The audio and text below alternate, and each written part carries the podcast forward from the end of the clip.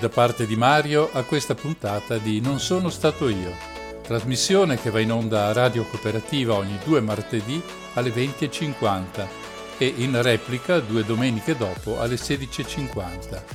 Vi racconterò delle storie, storie vere, che hanno a che fare con l'ambiente e la società. Vi parlerò di reati ambientali, di chi li commette e chi permette di commetterli vi parlerò di scandali del passato, ma anche del presente. Vi parlerò delle donne e degli uomini che si battono per tutelare un ambiente sottoposto ad ogni sorta di servizio da parte della razza umana. Buon ascolto!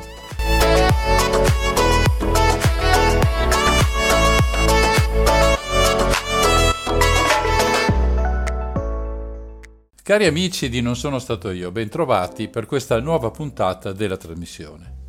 Questa volta voglio raccontarvi una storia abbastanza recente, molto lontana da quella sul Vaillant delle ultime due puntate. È la storia di un summit che si doveva fare e non si è fatto, di un arcipelago meraviglioso che abbiamo rischiato di perdere per sempre, di soldi pubblici, quindi nostri, stanziati e che non si sa bene che fine abbiano fatto, di corruttori e corrotti, di delinquenti e truffatori, di processi e assoluzioni nel più classico stile italiano. Ma è meglio che andiamo con ordine e cominciamo dal principio. L'inizio di questa storia porta alla data del 14 giugno 2007, quando il Presidente del Consiglio Romano Prodi e il Ministro degli Esteri Massimo D'Alema annunciano in pompa magna che il vertice del G8 dell'estate 2009 si terrà in Italia e che, come location, è stata scelta la Maddalena, porzione paradisiaca di un'isola fantastica, la Sardegna. In realtà questa scelta è possibile perché nell'estate del 2006 la Marina statunitense decide di abbandonare la base militare che si trova proprio nell'arcipelago e di farlo entro l'estate del 2008. Ci sono alcune conseguenze di grande importanza dietro questa decisione. Il presidente dell'isola, Renato Soru, sembra contento dell'allontanamento dei militari, anche se questo implica la ricollocazione di 180 dipendenti, oltre ai civili impiegati nella base.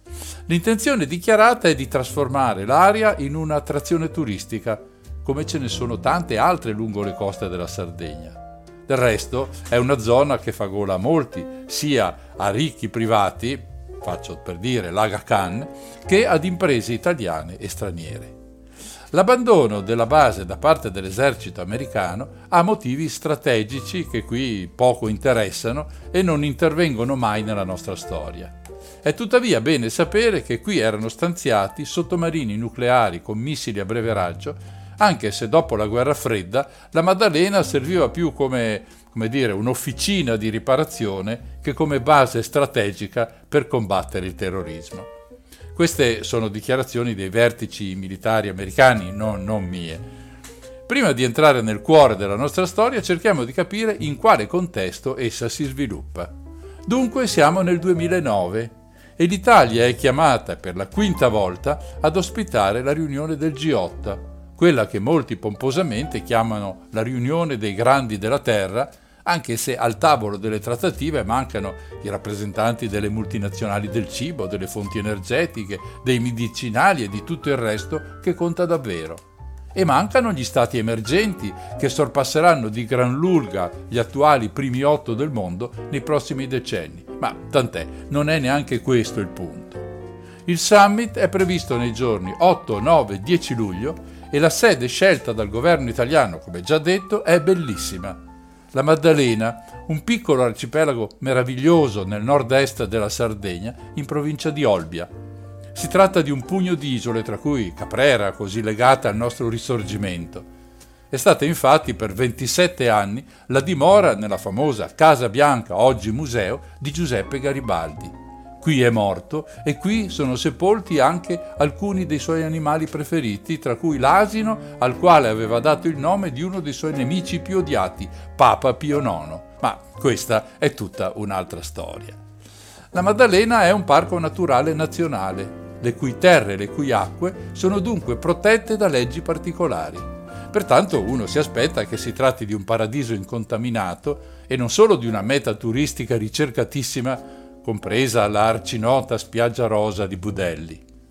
Nel 2008 cade il governo Prodi, che aveva preso la decisione di convocare i suoi pari proprio là, e gli subentra Silvio Berlusconi, che forma il suo quarto esecutivo. Si tratta di una decisione internazionale e quindi il nuovo primo ministro è costretto a rispettare questa decisione che tutto sommato non gli dispiace per niente, anzi, com'è nel suo stile, parte, lancia in resta, vuole fare in fretta e così coinvolge il Dipartimento della Protezione Civile, che può agire, attenzione, in deroga alle norme. È prevista la copertura di 27.000 metri quadrati.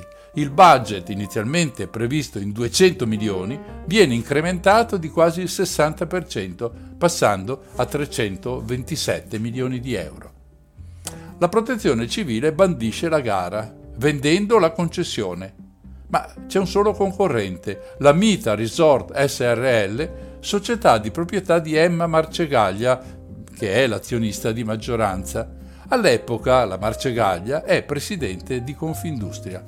L'importo richiesto è 40 milioni di euro per 30 anni più 40 rate annue da 60 mila euro. L'obiettivo è quello di realizzare un sommettasogno e di trasformare l'ex arsenale quello militare degli Stati Uniti, in un approdo per yacht di lusso, cosa che richiamerà un turismo d'élite una volta terminato il G8. Poi però succede qualcosa. Nella notte tra il 5 e il 6 marzo 2009 una fortissima scossa sismica sconvolge l'Aquila e i paesi circostanti ci sono 309 morti, più di 1600 feriti e 10 miliardi di euro di danni materiali. La nazione, come sempre in questi casi, non può fare altro che piangere le perdite. Lo fa con rabbia e livore perché ci si accorge subito che quelle costruzioni sarebbero cadute anche con un forte soffio di vento, figurarsi con una scossa di magnitudo 6,3. Gli appalti erano stati vinti da ditte senza scrupoli, come troppo spesso avviene in questo maledetto paese. Si gonfiano le spese, si usano materiali di scarsa qualità per un profitto maggiore. Tutti lo sanno, da sempre, ma ci si stupisce solo di fronte alle file di bare stese in una stanza. Un popolo di parolai guidato da inutili parolai. Questo vale per quasi tutte le strutture che lo Stato appalta, le scuole, gli ospedali, le strade ma la vita organizzata, mafia e camorra su tutti, e malfattori in giacca e cravatta fanno una strage. Si scoprirà più avanti che la ricostruzione porterà denaro a questi personaggi, come Piscitelli e Gagliardi, che rideranno dei morti pensando a quanto frutterà loro la ricostruzione. Ma, come si dice, tutto questo fa crescere il PIL e così anche i morti hanno un ritorno in denaro per qualcuno.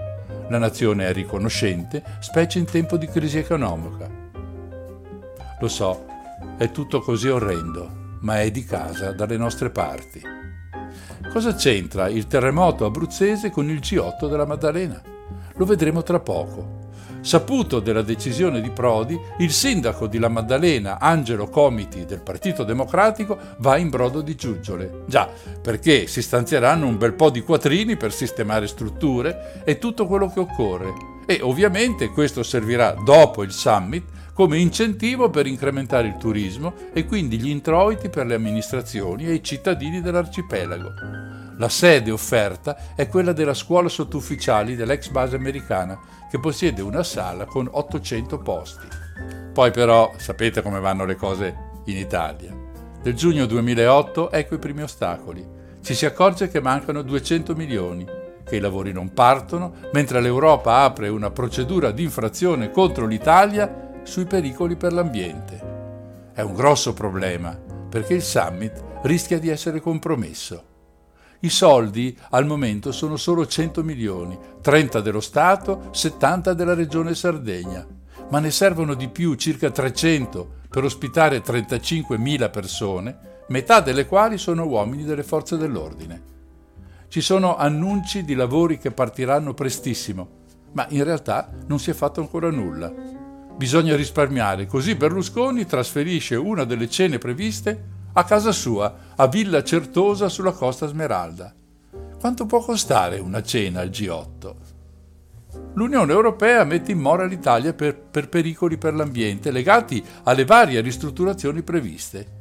Il capo della protezione civile, Guido Bertolaso, comunica che, in accordo con il Ministero dell'Ambiente e associazioni ambientaliste, si farà di tutto per organizzare un summit decisamente sostenibile, sia rispetto alle bellezze artistiche che, soprattutto, naturali del luogo. Su questo punto avremo molte cose da dire. In agosto c'è la visita del Presidente della Repubblica Napolitano, che dichiara che i cantieri sono aperti, che tutto procede per il meglio e che a lui non risulta nessuna ipotesi di cambiamento di sede per il summit. Tutto bene dunque? Lo vedremo dopo una piccola pausa.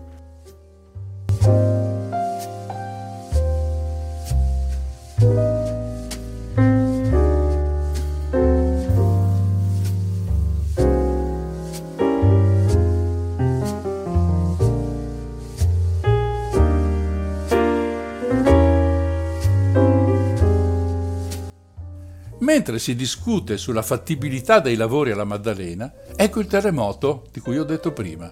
Nonostante la drammaticità dell'evento, qui ci interessa in particolare cosa succede in Sardegna a seguito della decisione del Consiglio dei Ministri italiano di spostare il G8 all'Aquila. Sono tutti d'accordo, maggioranza e opposizione. Arrivano conferme anche da Londra, Washington, da Berlino e dall'Unione Europea. Perfino i sindacati, attraverso i segretari di CGL e Will, Epifani e Angeletti, parlano di una scelta condivisibile. Berlusconi punta su due aspetti positivi del cambiamento. Il primo è che si risparmieranno molti soldi, circa 220 milioni, proponendo un summit parco rispetto a quello anche troppo lussuoso inizialmente previsto. E poi i no global non se la sentiranno di attaccare in un contesto così doloroso, Evidentemente gli spettri dei fatti del G8 di Genova del 2001 sono ancora ben presenti. A questa teoria berlusconiana risponde il segretario di rifondazione comunista Ferrero, che dice Caro Berlusconi, i no global sono già all'Aquila, stanno spostando le macerie cercando di salvare qualche vita. Insomma, non si lamenta nessuno, tranne la Maddalena. Il sindaco Angelo Comiti dichiara Far svolgere il G8 all'Aquila aggiungerebbe un terremoto ad un altro. Mi sembra una scelta improbabile e illogica che non fa certo piacere a chi di più di un anno sta organizzando il vertice. Qui ci sono centinaia di operai che lavorano tutto il giorno per l'appuntamento di luglio. Mettere in piedi un G8 non è come allestire una festa di compleanno. Ora qualcuno dovrà vedersela con la Corte dei Conti. Queste sono le dichiarazioni del sindaco di La Maddalena. Berlusconi si difende, oltre che con la solidarietà della scelta, aggiungendo che i soldi investiti in Sardegna serviranno per il turismo. Tanto si sa che in quelle zone vanno a svernare gli operai della catena di montaggio della Fiat che prendono 1000 euro al mese.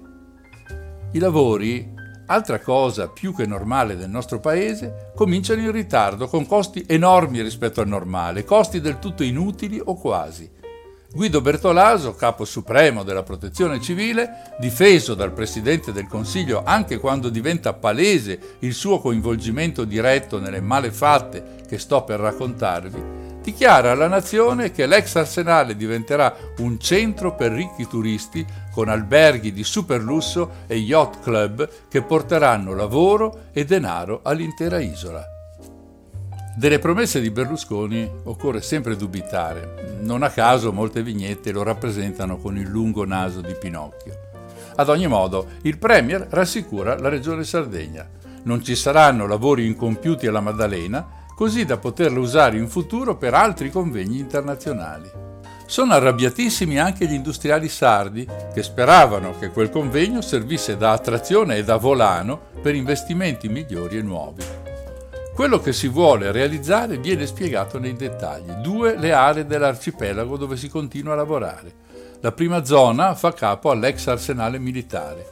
Qui si sta costruendo un albergo a 5 stelle da oltre 100 camere. Poi, su una superficie di 16.000 metri quadrati, un palazzo dei convegni, un media center per le conferenze stampa, un porto turistico. Nell'area dell'ex ospedale militare si realizzano invece un hotel da 110 stanze con le 8 suite destinate ai capi di Stato. C'è un sacco da fare. Lavori da eseguire a terra, rivoltandola, edificando, cementificando, ma anche a mare. Serve una darsena per le imbarcazioni e quindi bisogna scavare anche là. Purtroppo quel mare così perfetto in superficie, dai colori che ritrovi solo nelle cartoline dei paesi caraibici, è pieno di veleni, dove le rocce affiorano dalla sabbia. Le navi e i sottomarini della base statunitense andavano avanti e indietro e questo passaggio continuo non può non lasciare una traccia di schifezze di vario genere.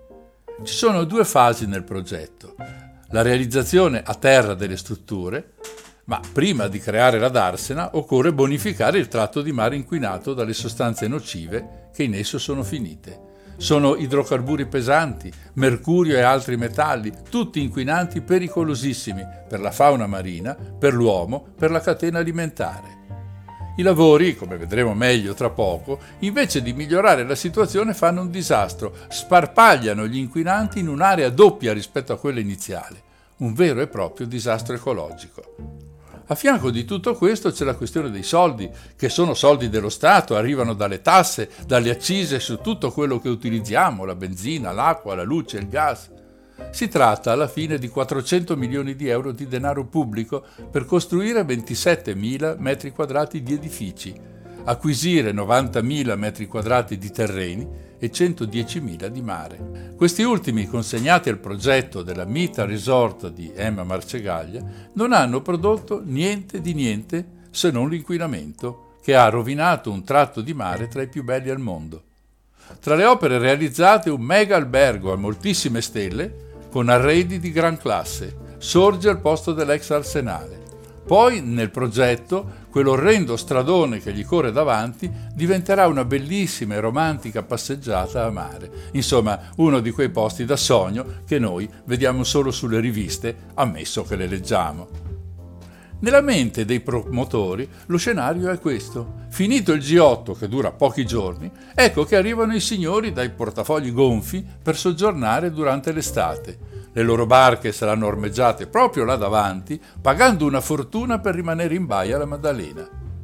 Il rovescio della medaglia è che la regione Sardegna si trova costretta a pagare l'IMU, la tassa sulle proprietà immobiliari, su avveniristiche strutture architettoniche che nessuno ha mai usato e, visto lo stato delle stesse, nessuno abiterà mai.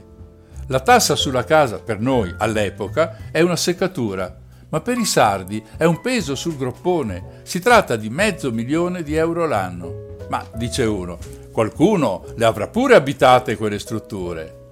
La risposta è no. Nessuna manutenzione è stata mai avviata. Il mare richiede bonifiche urgenti, ma non se ne parla nemmeno, non ci sono soldi per farle e anche là dove ci sono non possono essere spesi. Infatti il Tiritera sulle competenze vede la necessità di un accordo tra le varie amministrazioni dello Stato, accordo che non arriva. Ed è chiaro a tutti che, lasciando le cose come stanno, la situazione certo non migliorerà.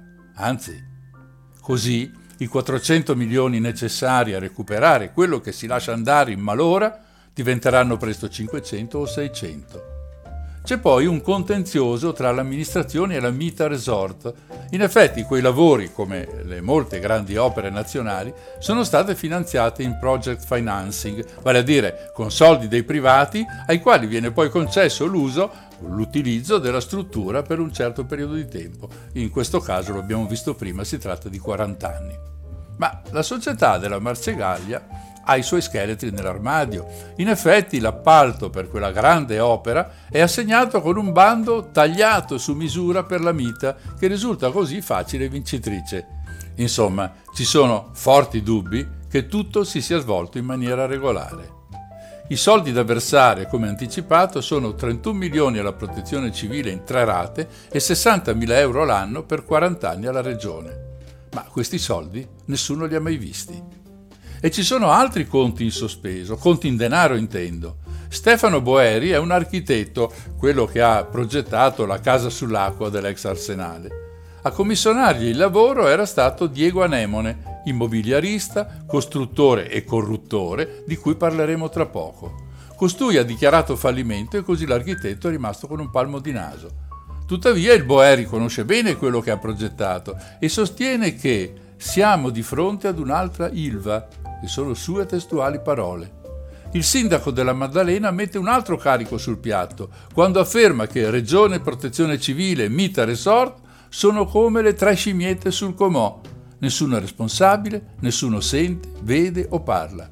Ognuno scarica le colpe sull'altro e a pagare è la popolazione un copione già visto in mille situazioni in questo nostro paese che parla di democrazia senza minimamente sapere di cosa si tratti. Mi sembra inutile girarci intorno. Quando il 23 aprile Silvio Berlusconi annuncia il trasferimento del G8 all'Aquila, il capo della protezione civile Bertolaso si rivolge ai sardi estremamente perplessi e incazzati neri con una serie infinita di rassicurazioni che sono soltanto bugie grossolane secondo la tradizione del suo padrone, il capo dell'esecutivo. Adesso però, nella nostra storia fa la sua apparizione un nuovo personaggio, Angelo Balducci. Lui è uno degli alti dirigenti del Ministero dei Lavori Pubblici, responsabile della ricostruzione del Petruzzelli di Bari, dei lavori per i mondiali di nuoto a Roma, anche là con un sacco di problemi e di dubbi, e di molte altre attività di primissimo piano. Come è consuetudine in un paese estremamente corrotto come il nostro, gli appalti favoriscono amici, parenti, conoscenti e hanno sempre un ritorno. Quando si avviano le indagini, tutto questo viene a galla e Balducci si dimette nel 2010. Viene arrestato e poi consegnato agli arresti domiciliari. Ne parleremo tra poco in dettaglio. In tutte queste situazioni c'è un solo perdente, lo Stato, poiché le opere, giuste o sbagliate che siano, vengono a costare sempre molto più del dovuto, come una specie di tassa di corruzione.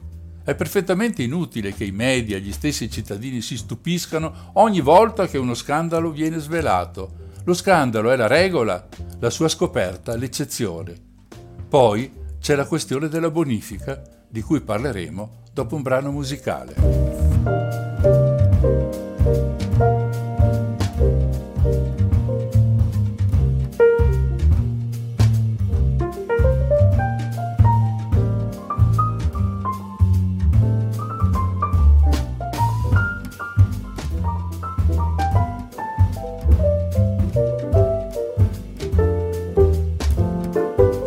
Il 25 aprile 2009 il capo della protezione civile Guido Bertolaso rilascia un'intervista al giornale Repubblica che io riporto integralmente. Ecco domande e risposte. Quanto è costata sin qui la Maddalena? La cifra che abbiamo impegnato fino ad oggi è stata di 500 milioni di euro. Denaro che abbiamo attinto dai fondi speciali per la Sardegna e che verrà saldato alle imprese tra la fine di maggio e giugno, quando le opere saranno consegnate risorse indubbiamente importanti che abbiamo speso in dieci mesi piuttosto che in dieci anni e che resteranno ai sardi. Un lavoro magnifico che in qualche modo credo saldi il debito verso quella terra e la renderà pronta, magari in un prossimo futuro, a eventi importanti.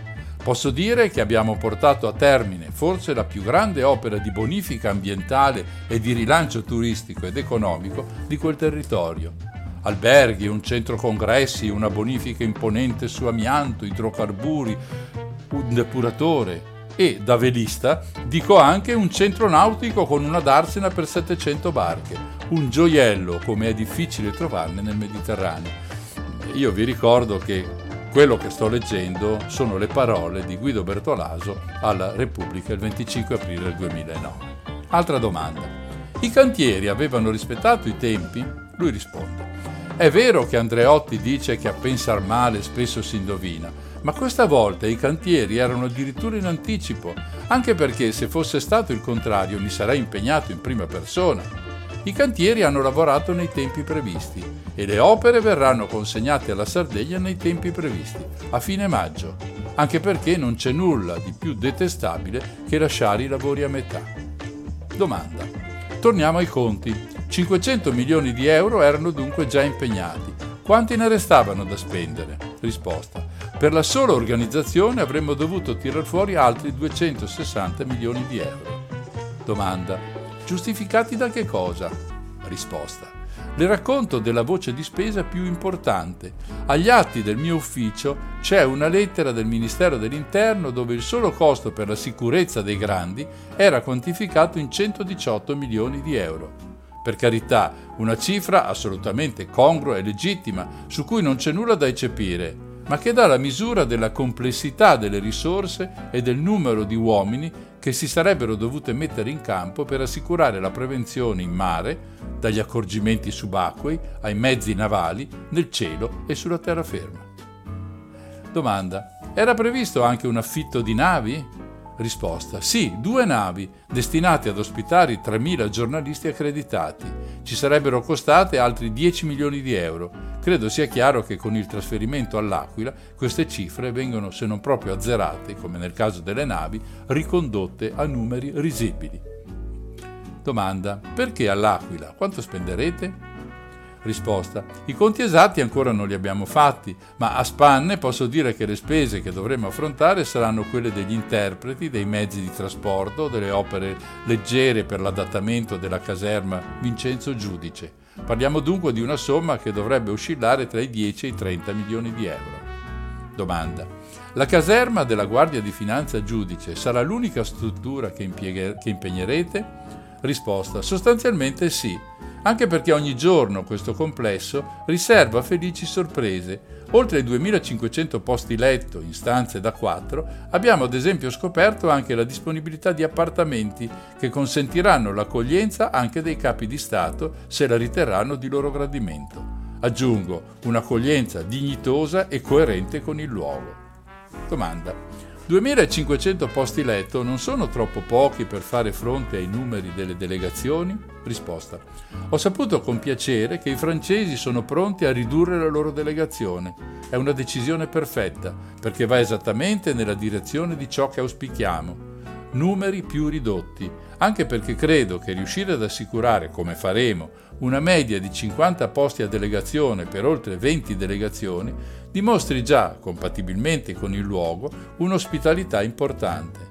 E aggiungo, un'ospitalità importante in un luogo sicuro da tutti i punti di vista, della solidità delle strutture, della permanenza e della sorveglianza, visto che già oggi, in questo complesso, sono custoditi alcuni dei cavò della Banca d'Italia. Domanda. Dunque, davvero nessun'altra struttura? Risposta. Se ci sarà l'esigenza di trovare un castello o un'abbazia di cui l'Abruzzo è pieno per un pranzo o una cena ufficiale, la scelta sarà fatta dal Presidente del Consiglio. E mi raccomando l'aggettivo ufficiale, non di gala, perché di gala in questo G8 non ci sarà nulla. Si ritornerà, se vogliamo, allo spirito originario del G8, quando si chiamava G5 e i grandi si riunivano intorno ad un caminetto. Questo è l'intervista a Guido Bertolaso del 2009. Cercheremo di sapere se quello che dice corrisponde al vero o se è solo fumo da gettare negli occhi dei cittadini.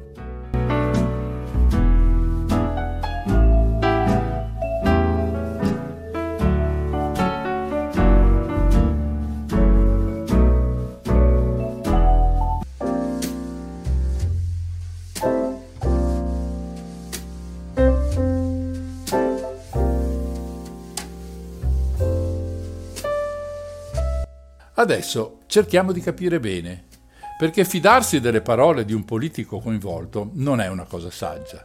Che fine hanno fatto le strutture costruite o quantomeno iniziate per il summit una volta deciso lo spostamento del G8 in Abruzzo?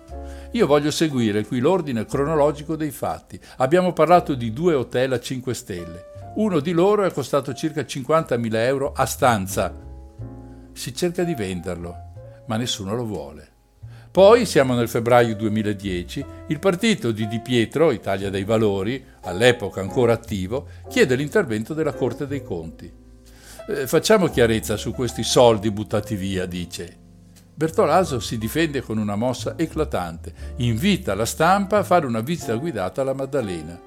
Il suo discorso è di un ottimismo che meriterebbe migliore causa. Dice, virgolette, ora faremo la manutenzione, Prima dell'estate qui ci sarà una grande realtà industriale che farà funzionare questa meraviglia. Stiamo lavorando al bando di assegnazione. Chiuse le virgolette.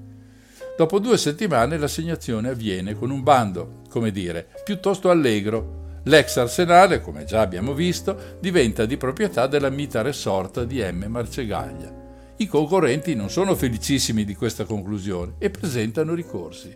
L'appalto, infatti, è stato fatto direttamente da Bertolaso e la presidente di Confindustria è stata favorita. In effetti, quando scoppierà lo scandalo del G8, salterà fuori un'intercettazione piuttosto gustosa. Eccola, virgolette. La durata del contratto la decido io, perché è ovvio che voglio sfruttare questi giorni di campagna elettorale dove Soru pensa ad altre cose. Chiuse le virgolette. Questo dice Bertolaso, parlando al telefono con Balducci. Dopo due anni spesi per bonificare la zona, arrivano i dati dell'inchiesta svolta dall'Istituto Superiore per la Protezione Ambientale. Sei ettari di mare di fronte all'ex arsenale sono inquinati. Non solo, ma i livelli sono cresciuti durante i lavori di bonifica. Idrocarburi, arsenico, amianto, cadmio, piombo, rame, mercurio non sono scomparsi il risanamento, costato fin qui 31 milioni allo Stato e alla Regione Sardegna, non è bastato a spazzarli via. Siamo nella primavera del 2010, quando arriva una vera mazzata alla Regione Sardegna. Deve pagare 400.000 euro l'anno di IMU, la tassa sugli immobili, per le strutture dell'ex arsenale. Ci si chiede perché non tocchi alla Mita Resort, che si è aggiudicata la gestione per 40 anni, fino al 2050 per 60.000 euro l'anno. Il motivo è questo. Il complesso, che avrebbe dovuto rappresentare l'inizio di un turismo moderno e raffinato, è passato dalla gestione statale a quella regionale. La Mita non ne vuole sapere ed è pronta a consegnare le chiavi alla regione. Intanto i lavori di bonifica vengono assegnati a Bertolaso e a suo cognato Francesco Piermarini. La Marcegaglia licenzia i dipendenti in Sardegna. Primavera 2011. Riccardo Rossi, sostituto procuratore di Tempio Pausania, che ha in carico l'inchiesta sulle bonifiche, informa che la zona da ripulire è raddoppiata. Adesso sono 12 gli ettari di fondali che contengono rifiuti tossici, fanghi, amianto, idrocarburi, arsenico, mercurio, eccetera, eccetera. Estate 2012 vengono depositati gli atti dell'indagine che mette sotto accusa varie persone. Oltre all'imprenditore edile romano Anemone e a suo fratello, ci sono i figli di Balducci. I reati contestati vanno dal riciclaggio all'appropriazione indebita, alle false fatturazioni. Il Tribunale del riesame conferma il sequestro dei beni. Di questo avremo i dettagli tra poco. Il Senato intanto approva la riforma della protezione civile a cui venivano affidati grandi eventi, per esempio il G8, i funerali di Carol Voitio e così via. Intanto all'ex arsenale il colpo d'occhio è tristissimo, muri scrostati, ruggine, nidi d'uccello. Ecco cosa resta del sogno della Maddalena. La struttura che doveva ospitare il G8 ha bruciato 460 milioni. La società della Marcegaglia chiede 10 milioni di danni i cittadini insorgono e occupano in 2000 le strutture destinate al G8. Interviene il ministro dell'Ambiente Corrado Clini, il governo è quello disgraziato di Mario Monti. Risultato delle sue promesse, il sito La Maddalena viene declassato, assieme a molti altri, da sito di interesse nazionale a regionale. Significa meno soldi investiti dallo Stato e il tutto va a carico della regione. Nel 2016 una perizia richiesta dalla Procura di Tempio Pausania accerta che l'aumento dell'area di mare inquinata è stata causata dalla grave imperizia che ha caratterizzato le operazioni di bonifica. Insomma, la Maddalena è uno dei più chiari esempi di come le cose da noi vengano fatte male. Basta guadagnarci dei soldi. Del territorio, dell'ambiente, dei cittadini non frega niente a nessuno. Dall'ex arsenale è fuggita anche la Mita Resort. A scoraggiare gli imprenditori privati sono stati gli esiti dell'inchiesta sulle bonifiche mai fatte, inchiesta che vede sotto accusa 17 persone, tra cui Guido Bertolaso. La Procura di Tempio ha sequestrato l'area che avrebbe dovuto ospitare un porticciolo e, in attesa delle bonifiche vere, il progetto è andato a fondo. Ancora inutilizzato anche l'ex ospedale militare trasformato in hotel di lusso ma quel gioiello non è mai stato utilizzato. Nessun imprenditore ha partecipato alle gare d'appalto per la gestione e nel frattempo la struttura cade a pezzi. Saltiamo la cronistoria dei processi di cui parlerò a parte e veniamo all'oggi. 2019-2020. Cristian Solinas, presidente della regione Sardegna, viene nominato commissario straordinario per il recupero dell'area dell'ex arsenale. Vengono stanziati 15 milioni, ma quando si vanno a cercare, eh, non ci sono più, sono stati destinati ad altro. L'interrogazione di due parlamentari del Movimento 5 Stelle scopre le carte. Con la nomina ufficiale di Solinas da parte del Premier Conte all'inizio del 2020, i cantieri vengono sbloccati e finalmente si può partire. Il presidente sardo accoglie con grande entusiasmo la nomina e ai propri cittadini assicura, virgolette, Ora finalmente possiamo programmare il futuro e il rilancio di un patrimonio ambientale prezioso, avviando un progetto orientato a creare sviluppo e serie prospettive di occupazione per la Maddalena e per tutta la Sardegna. Chiuse le virgolette. Ci crederete? Sono esattamente le stesse promesse fatte da Berlusconi prima e da Bertolaso poi. I sardi sono gente seria e alle favole non sono più disposti a credere.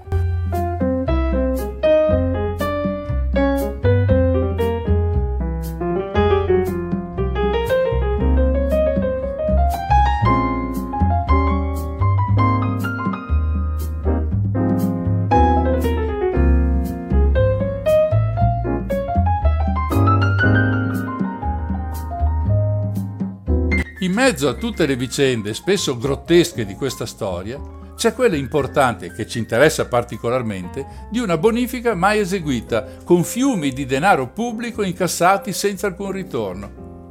Torniamo indietro di qualche anno, quando al tavolo delle decisioni c'è Ada Lai, capo gabinetto del presidente della regione. Da quel tavolo se ne sono andati tutti, ognuno con un motivo valido. La protezione civile si è appellata alla legge 100 che ridimensiona le sue competenze. Il governo e il Ministero dell'Ambiente si sono levati il problema declassando il sito a regionale. Mita Resort si sente truffata, apre un contenzioso contro la protezione civile e non si fa più vedere. Il sindaco Comiti dice, virgolette, la situazione è paradossale. Da quando la nostra isola è sito di interesse regionale, tutto è immobile e coloro che sono responsabili di aver inquinato non fanno assolutamente nulla, mentre tutto è ricaduto sul comune.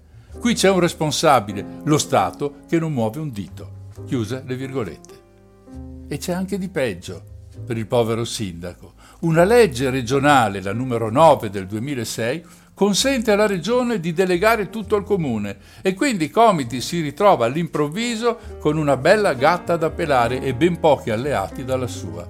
È solo una specie di capro espiatorio, mentre i delinquenti, quelli veri, sono fuggiti col bottino, lasciando sul campo solo macerie e debiti. Ci sono 12.000 cittadini abbandonati, 114.000 metri quadrati di edifici a terra, 110.000 di mare in balia del vento e del sale. In questo marasma succede di tutto. C'è l'albergo di lusso che doveva dare lavoro ai locali, c'è il cablaggio della fibra ottica, 13 km in totale, che viene abbandonata quando mancano 100 metri alla conclusione, 8 milioni di euro buttati via. E poi c'è l'inchiesta di Rossi di cui ho detto. La sorpresa è che l'inquinamento è cresciuto, raddoppiato dopo la prima bonifica, addirittura che ai vecchi inquinanti se ne sono aggiunti di nuovi. Il motivo è semplice. Nel 2009 i soldi per la bonifica sono pochi, circa 7 milioni, e il tempo ancora di meno. Dunque si prendono delle ruspe e si ara il fondale per 50 centimetri. In questo modo i veleni che per 50 anni la Marina Militare aveva rilasciato in mare vengono smossi e finiscono in acqua in balia di onde, delle correnti, invadendo un'area doppia rispetto a quella iniziale, fino ad uscire dai confini del parco naturale. Ecco perché il mare attorno alla Maddalena è invaso da mercurio e idrocarburi pesanti. E la bonifica costa, anzi costerebbe il doppio. Il condizionale è d'obbligo perché in ogni caso non ci sono fondi per finanziarla. Quali le conseguenze? Nessuno lo può dire. Nessuno può sapere quanto l'ecosistema di uno dei più bei parchi naturali del Mediterraneo sia compromesso. Seguono la situazione i responsabili del parco e l'ARPAS. Nel frattempo, per questi reati vengono messe sotto indagine 17 persone, ma nessuno sa, tanto per cambiare, quanto tempo servirà per accertarne le responsabilità. Tra i 17 inquisiti ci sono nomi noti, che ho già citato come Bertolaso e Balducci, di cui parleremo dopo, ma anche altri che nella vicenda possono aver avuto un ruolo importante. Marco Rinaldi e Matteo Canu, sono responsabili dell'impresa appaltatrice delle bonifiche in mare, la Cidonio di Roma. Il direttore dei lavori, Luigi Minenza, l'ingegnere e direttore operativo Riccardo Miccichè, il responsabile unico del procedimento Ferdinando Fonti, il provveditore per le opere pubbliche e magistrato delle acque del Veneto Patrizio Cuccioletta, i collaudatori Andrea Giuseppe Ferio e Valeria Olivieri e il segretario della loro commissione Luciano Saltari. Inoltre, l'ex provveditore ai lavori pubblici per la Toscana Fabio De Santis, l'ingegnere sismico Gian Michele Caldi, il responsabile nazionale dell'ISPRA cioè Ministero dell'Ambiente, Damiano Scarcella e il dirigente del Ministero dell'Ambiente Gianfranco Mascazzini. Un elenco in cui si rintraccia il filo rosso dei nomi di quella struttura di malaffare battezzata la Cricca della Ferratella. La Ferratella è il luogo dove ha sede il Dipartimento per lo sviluppo e la competitività, dove Balducci e soci decidono a chi assegnare gli appalti, come vedremo meglio tra poco. Intanto i turisti alla Maddalena ci vanno sempre meno e l'economia dell'isola è in pericolo. Stato, privati, protezione civile. Nessuno sente, nessuno vede, nessuno parla. Per questo il sindaco Angelo Comiti si aggira per l'ex arsenale ripetendo come in una litania tre scimmiette sul comò, che tradotto in un italiano facilmente comprensibile a tutti significa che per lo Stato gli abitanti di La Maddalena non contano proprio niente. Veniamo al presente, per capire se sono stati portati dei correttivi a questa faccenda della bonifica. Poi vi parlerò delle inchieste e dei processi. Nel 2018 il comune appalta la bonifica all'azienda Research Consorzio Stabile Tetis Costruzioni. Dopo aver ricevuto il via libera anche dal Ministero, i lavori si fermano. Perché?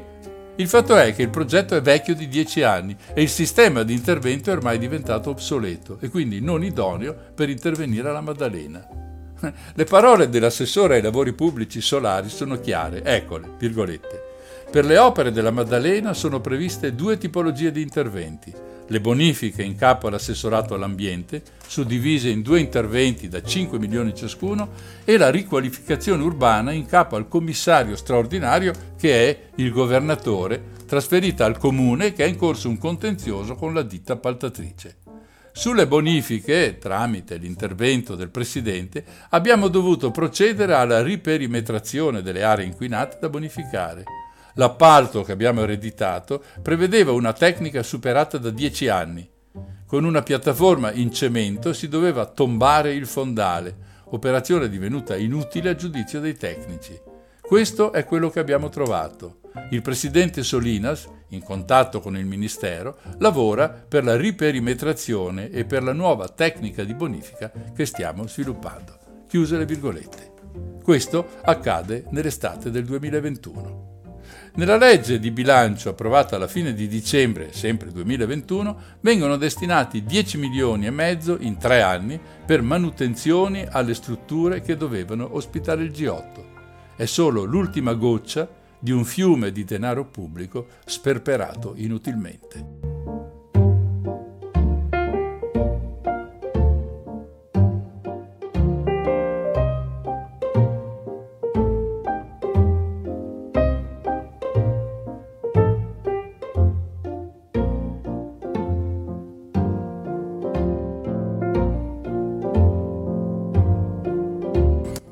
Adesso, come si suole dire, adesso viene il bello, perché la nostra storia è pronta a raccontare ben altro. Io credo ci siamo incuriositi abbastanza per cercare di capire chi c'è dietro, chi ci ha guadagnato, chi sono i corrotti e chi i corruttori di questo imbroglio colossale. Dobbiamo tornare alla Ferratella, che ricorderete è il luogo dove ha sede il Dipartimento per lo sviluppo e la competitività del turismo, che fa capo alla Presidenza del Consiglio. Da qui passano i cosiddetti grandi eventi, cioè le manifestazioni più importanti come appunto il G8, i mondiali di nuoto a Roma, sempre nel 2009, i 150 anni dell'Unità d'Italia e così via. Tutti questi eventi sono finanziati abbondantemente, spendendo cioè molto più di quello che sarebbe lecito, con soldi pubblici. La gestione di tali fondi è, secondo gli inquirenti, di stampo mafioso, anche se qui Cosa Nostra non c'entra. Tutto comincia nel 2001 in Toscana, precisamente a Firenze, zona Castello. C'è un appalto per la costruzione della scuola marescialli e brigadieri che viene vinto dalla società BTP di Riccardo Fusi. Spesa prevista 190 milioni, che diventeranno quasi 400 in pochi anni. Il Ministero delle Infrastrutture impiega 5 anni a capire che il progetto non va bene, perché non garantisce la sicurezza in presenza di terremoti. Fusi fa ricorso e ottiene un risarcimento dallo Stato. Il cantiere passa allora alla Staldi SPA, siamo nel 2008. Appare sulla scena Francesco Maria Piscitelli. Se ricordate questo nome è forse perché è uno dei due l'altro è suo cognato, che se la ridono la notte del terremoto in Abruzzo pregustando affari d'oro per la ricostruzione. Piscitelli prende Fusi e lo porta alla Ferratella, dove incontrano il capo in testa Angelo Balducci e i suoi fedeli scagnozzi Fabio De Santis e Mauro della Giovanpaola. Fusi è un imprenditore nav- navigato e capisce subito come vanno le cose. Sono loro a decidere tutto. Basta oliare le ruote e la macchina si metterà in moto. Ma i carabinieri sono molto attenti e lo fotografano mentre consegna un preziosissimo orologio a De Santis, nel frattempo diventato provveditore alle opere pubbliche della Toscana. E l'appalto da quasi mezzo miliardo, piano piano, si sposta di nuovo da Astaldi verso la PTP. Un colpo perfetto, ma le cose non vanno come sperato. Prima di scoprire di cosa si tratta, scopriamo come funziona questo sistema di corruzione. I tre delinquenti della Ferratella hanno poteri molto ampi e gestiscono somme di denaro altrettanto ampie. Inoltre decidono a chi assegnare gli appalti, dietro ovviamente compenso adeguato. Uno degli imprenditori a cui fanno riferimento è Diego Anemone, giovane immobiliarista romano, ammanicato in mille affari che chiamare poco puliti è un semplice eufemismo. Anemone è una specie di mago, in grado di soddisfare qualunque esigenza in tempi strettissimi. Non solo denaro, ma terreni, immobili, auto di lusso, ristrutturazioni, le immancabili prostitute, delle quali usufruire in sistemazioni di relax o direttamente a casa propria. Quando gli inquirenti redigono la relazione a proposito di Guido Bertolaso, di cui parleremo tra poco, si legge, virgolette, è alquanto inquietante che sussistano rapporti di collusione che definire sospetti è mero eufemismo retorico, tra l'introdottissimo Diego Anemone e il potente sottosegretario e capo della protezione civile Guido Bertolaso, coinvolto nella gestione economica degli appalti aggiudicati con la normativa cosiddetta dei grandi eventi, che, come risulta inequivocabilmente dalle intercettazioni telefoniche, frequenta spesso e volentieri Anemone e le sue strutture, per così dire, di relax. Chiuse le virgolette. Ovviamente Anemone è grato ai tre della Ferratella, ai quali vanno omaggi, parola che dovete immaginare tra molte virgolette, di vario genere. È abbastanza avvilente per chi si rompe la schiena per sopravvivere ascoltare l'elenco che segue, ma tant'è. A Balducci sono destinati due cellulari, personale di servizio nella proprietà di Montepulciano, autovettura BMW Serie 5, una Fiat 500 per sua moglie, fornitura di mobilio per la proprietà di Montepulciano, esecuzione di lavori di manutenzione e riparazione nelle proprietà di Roma e Montepulciano, assunzione del figlio Filippo, al quale va anche una BMW del valore di 71.000 euro, la ristrutturazione dell'appartamento a Roma con fornitura di arredi vari e poi viaggi su aerei privati, soggiorni in Sardegna e altri quisquigli ancora. Ho fatto un attimo di pausa per renderci conto di che cos'è questa storia. Ai suoi accoliti non va meno bene, anche se è Balducci quello da oliare meglio di tutti. Tra le altre cose emergono per i suoi due compari regali dello stesso tipo con l'aggiunta per De Santis di prestazioni sessuali a pagamento a Venezia e Roma, regolate ovviamente dal giovane Anemone e Bertolaso. Adesso vediamo cosa succede anche a lui. Possiamo cominciare da quello che scrive il giudice per le indagini preliminari. Virgolette. Sono emerse dalle intercettazioni telefoniche conversazioni nelle quali il Bertolaso viene menzionato o è uno degli interlocutori. È emerso che lo stesso Bersolaso intrattenesse rapporti diretti con l'imprenditore Diego Anemone, con il quale si incontra spesso di persona e in previsione dei quali Anemone si attiva di persona alla ricerca di denaro contante, tanto che gli investigatori ritengono abbia una certa fondatezza supporre che detti incontri siano stati finalizzati alla consegna di somme di denaro a Bertolaso. Chiuse le virgolette. Quindi qui si suppone che Bertolaso riceva dei soldi da parte di Diego Anemone. In realtà però le prove non ci sono, si tratta solo di ipotesi. Sono invece documentati, grazie a intercettazioni telefoniche, i favori sessuali fatti da Anemone a Bertolaso. I legami malavitosi sono diversi. Si intrecciano vicende di aziende in cui compaiono anche le mogli dei due boss, Anemone e Balducci. Poi arriva il terremoto abruzzese. Come accennato, se per tutti noi è solo una tragedia di fronte alla quale non si può che avere pietà e tristezza, per gli imprenditori è un enorme colpo di fortuna.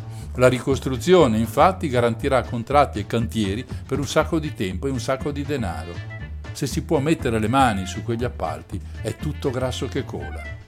Pochi giorni dopo il sisma, Balducci chiama Anemone e gli dice: Ti rendi conto? Chi oggi al posto mio si sarebbe mosso? Riferendosi al fatto di aver favorito le aziende di Anemone per la ricostruzione, e chiede di più per il figlio Filippo che troverà puntualmente una sistemazione adeguata.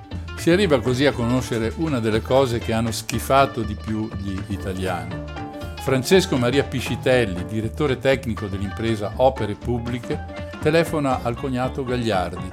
Dalle parole dei due si capisce che si aspettano le decisioni di Balducci sugli appalti. Ecco la conversazione intercettata. Alla Ferratella, occupati di sta roba del terremoto, perché qui bisogna partire in quarta subito, non è che c'è un terremoto al giorno. L'altro, lo so, e ride. Per carità, poveracci, Vabbè, io stamattina ridevo alle tre e mezza dentro al letto. Poi ecco un secondo colpo di scena.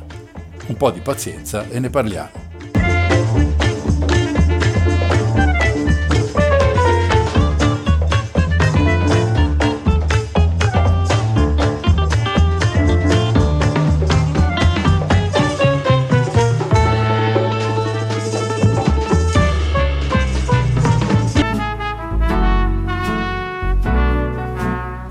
Colpo di scena non ha a che fare con gli inquirenti che stanno lavorando sotto traccia o con giudici e pubblici ministeri.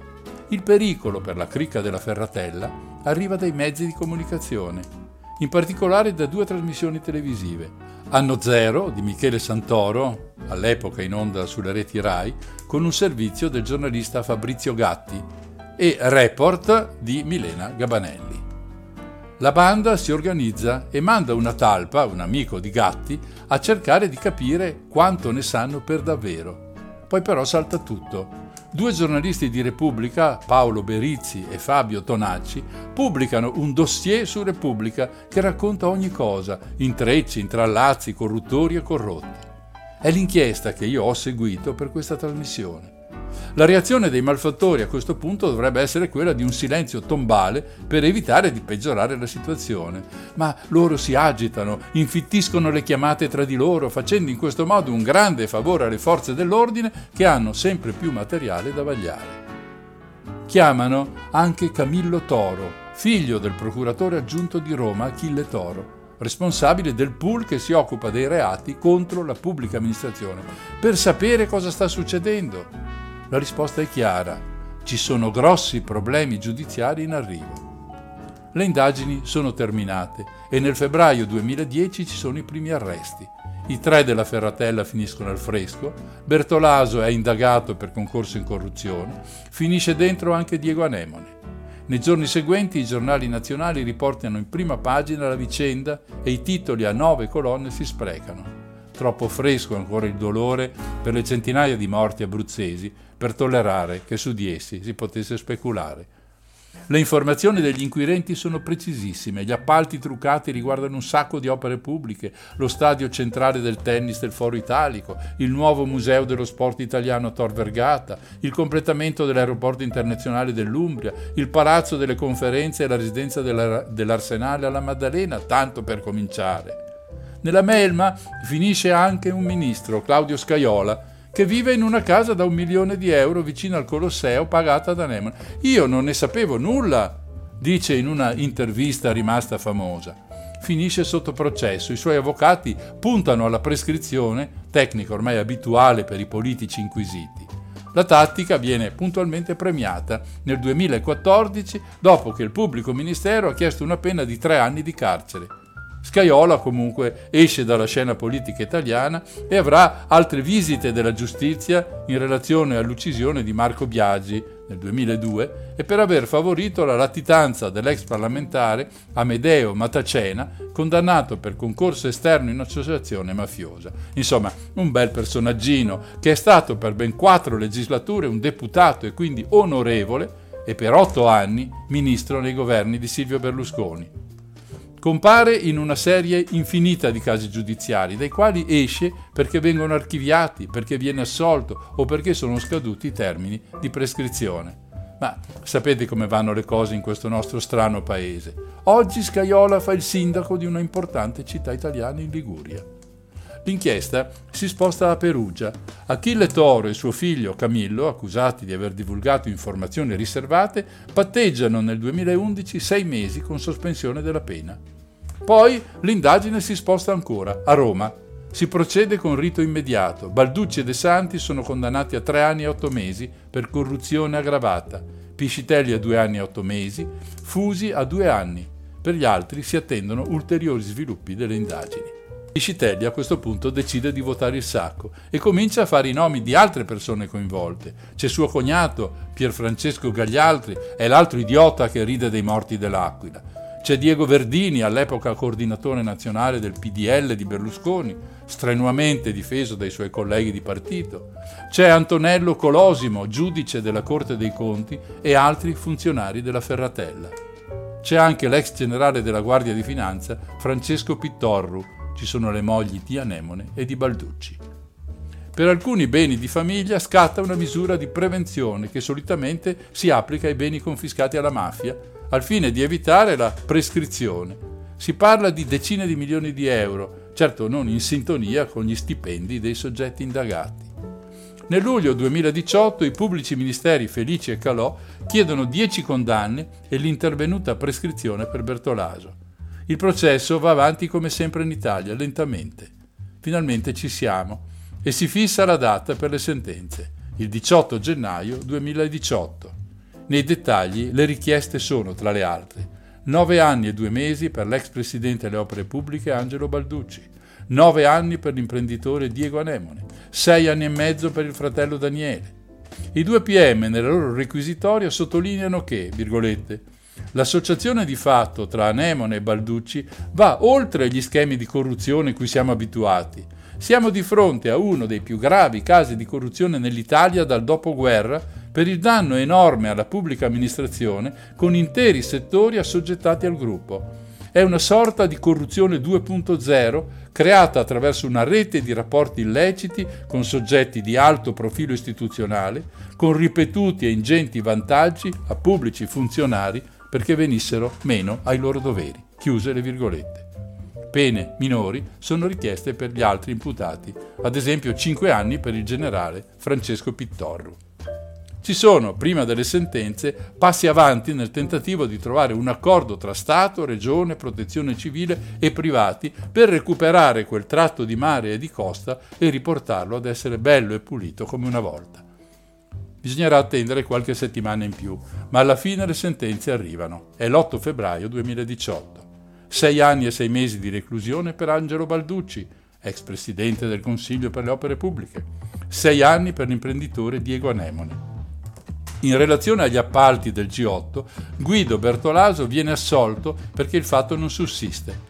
Il 31 marzo 2021 Bertolaso e la loro funzionaria della protezione civile Angelo Borrelli vengono assolti dalla Corte dei Conti perché il fatto non sussiste, dato che non c'è stato un danno erariale. Condanne arrivano per Francesco Pittorru, 4 anni per corruzione, e Fabio De Santis, 4 anni e mezzo per associazione delinquere.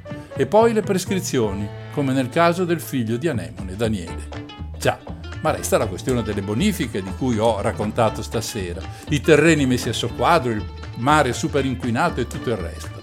Il processo si tiene a Roma e si conclude nel giugno del 2018 con una sentenza, credo lo si possa dire senza timore, inattesa e inquietante. Un processo che, dopo anni di slittamenti per mancate notifiche e altri quisquiglie procedurali, non si è mai tenuto C'è voluto troppo tempo e i reati sono tutti prescritti. Ciò significa che nessuno paga. Ma la devastazione del territorio e l'inquinamento del mare sono là a testimoniare che i reati ci sono stati e come. Sei personaggi minori vengono accusati di peculato e rinviati ad altro procedimento. Ambiente rovinato, prospettive pessime, soldi pubblici volati via non si sa dove. Questa è l'Italia, cari amici.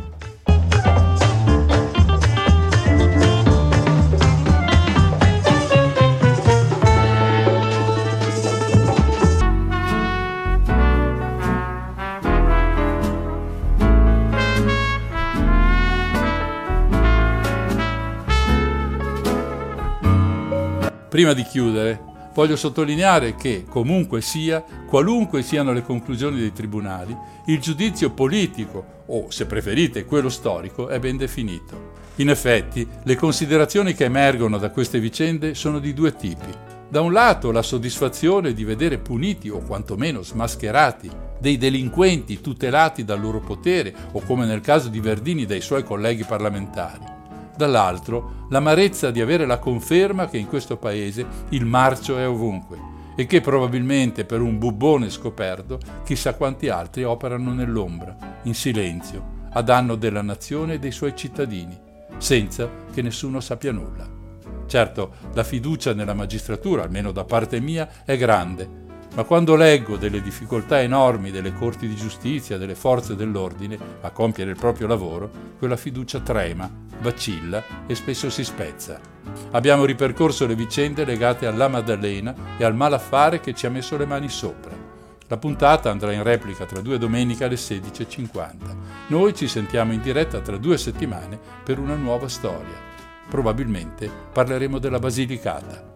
Ora non cambiate frequenza perché se state seguendo la diretta del martedì, tra poco andrà in onda una nuova puntata di Infinitamente Blues. Vi aspetto con Silvia alle 22.30. È proprio tutto. Da Mario il solito affettuoso saluto. Sigla.